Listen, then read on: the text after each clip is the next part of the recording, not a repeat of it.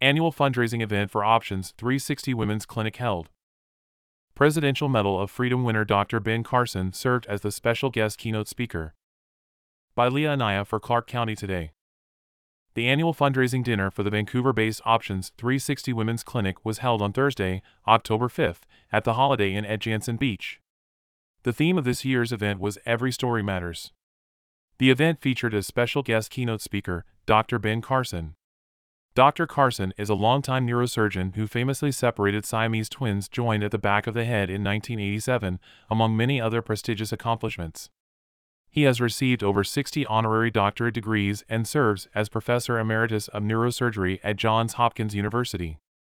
He was awarded the Presidential Medal of Freedom by President George W. Bush and served as the 17th United States Secretary of Housing and Urban Development under President Donald Trump. Options 360 raises money in order to assist women who come to the clinic looking for help, whether that's help with pregnancy, sexually transmitted diseases, or other aspects of women's health. CEO Pam Marchand emceed the event. At Options 360, she said on the organization's website, We believe every woman deserves professional, compassionate medical care and the help she needs to make confident decisions about her sexual health and her future. Options 360 does not provide abortion services. Operating out of Vancouver, the clinic has served over 48,000 women. Donations can be made on their website. Prior to Dr. Carson's speech, in which he outlined several significant operations he performed throughout his more than 40 year career, a panel discussion was held. In addition to Dr. Carson, two others were invited on stage to answer questions. Brad Payne, Director of Policy and Government Affairs for the Family Policy Institute of Washington, FPIW, and John Charles, Jr., President and CEO of Cascade Policy Institute of Oregon. At FPIW, Payne focuses on Christian public policy and lobbies for such. He also develops connections between legislators and Christian leaders in Washington. Cascade Policy Institute, according to its website, develops and promotes public policy alternatives that foster individual liberty, personal responsibility, and economic opportunity. The discussion was moderated by Kristin Sokoloff, who is a leadership coach and co host of the podcast The Dirty Side of Leadership. She hosts a national talk show that discusses current events, policy, health, and leadership, and is a director of a local homeschool community in her area. Sokoloff asked questions regarding abortion, transgenderism, and other topics pertinent to health, mental health, families, and America. Asked about some churches' refusal to preach about abortion, claiming it's a political issue, Dr. Carson said the best thing one can do is send them to the Bible.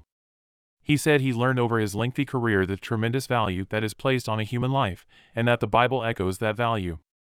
As a society, as we grow further and further away from our respect for life, look what's happened to our respect for each other, Dr. Carson said. I think that accounts for some of the meanness that we see.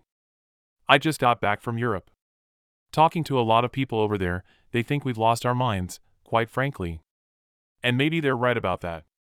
We talk about why we have all these mass shootings, Dr. Carson continued, and some people say it's because we have too many guns.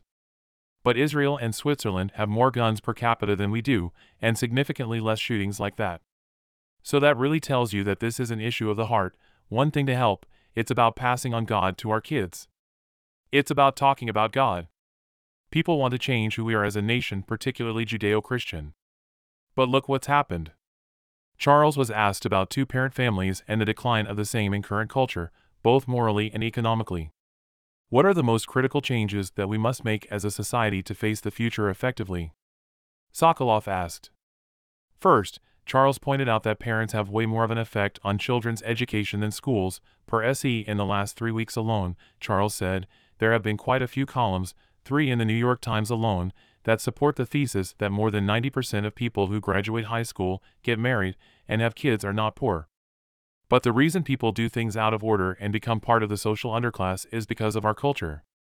It's really a challenge.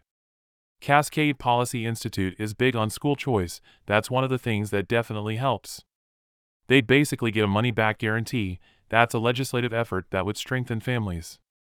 Charles later encouraged families to take control back from the government on issues such as education. I think the public's appetite to keep doing the same thing we've been doing is diminishing drastically. I think we're going to see more noise for change in the coming years. Dismantlement of the family as God designed it has brought misery to our society, Sokoloff said. She asked Dr. Carson what Christians should do about the issue, including the emasculating of men and the encouragement of teaching children in schools about becoming transgender. God established the family in the very first book of the Bible. The two genders, man and woman, and that a man would marry a woman and cling to her while leading his parents, and that was the family unit. This was the basis for the traditional, nuclear family. Today, out of 130 million families in the United States, only 23.1 million are traditional nuclear families. That number has drastically declined and it's going down by the day. As a result of that, family values are not being discussed and are not being passed down to the next generation. That has a lot to do with the very rapid decline of our society. That means we have to recognize the issue and talk about it. He went on to say that he encourages people to discuss the traditional family values laid out in the Bible, the values on which this nation was built.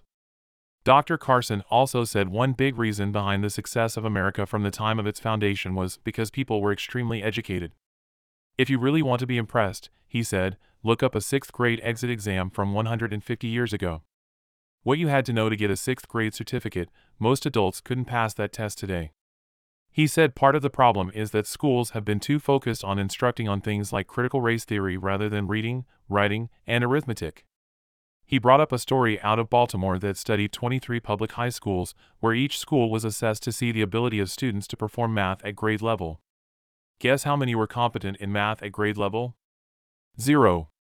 Not a single one. We have people graduating from public high schools who are functionally illiterate. This is a real problem we have to get back to basics. The reason that's important for people who are trying to fundamentally change our nation is because ignorant people are easy to lead astray. Sokoloff pointed out that in the state of Oregon, 16 times more money was spent on tampons and boys' restrooms than was spent on talented and gifted children programs due to the Menstrual Dignity Act. It shows how unserious politicians are, Payne said. It shows incredible disrespect for students and parents. They think you can't possibly think for yourself, and you need their help to do it for you. Frankly, sometimes we need this kind of thing. Parents get mad and demand the dismantling of the education monopoly and demand a return of education decisions to themselves. Payne said that it was a similar situation with the pandemic. It was bad that kids were held out of the classroom, but it did help to show a lot of parents what their kids were being taught in their schools. This made more parents get involved and demand change, he said. I think this will lead to a big cultural shift in the next five years getting away from central bureaucracies and getting back to power being held with parents and families.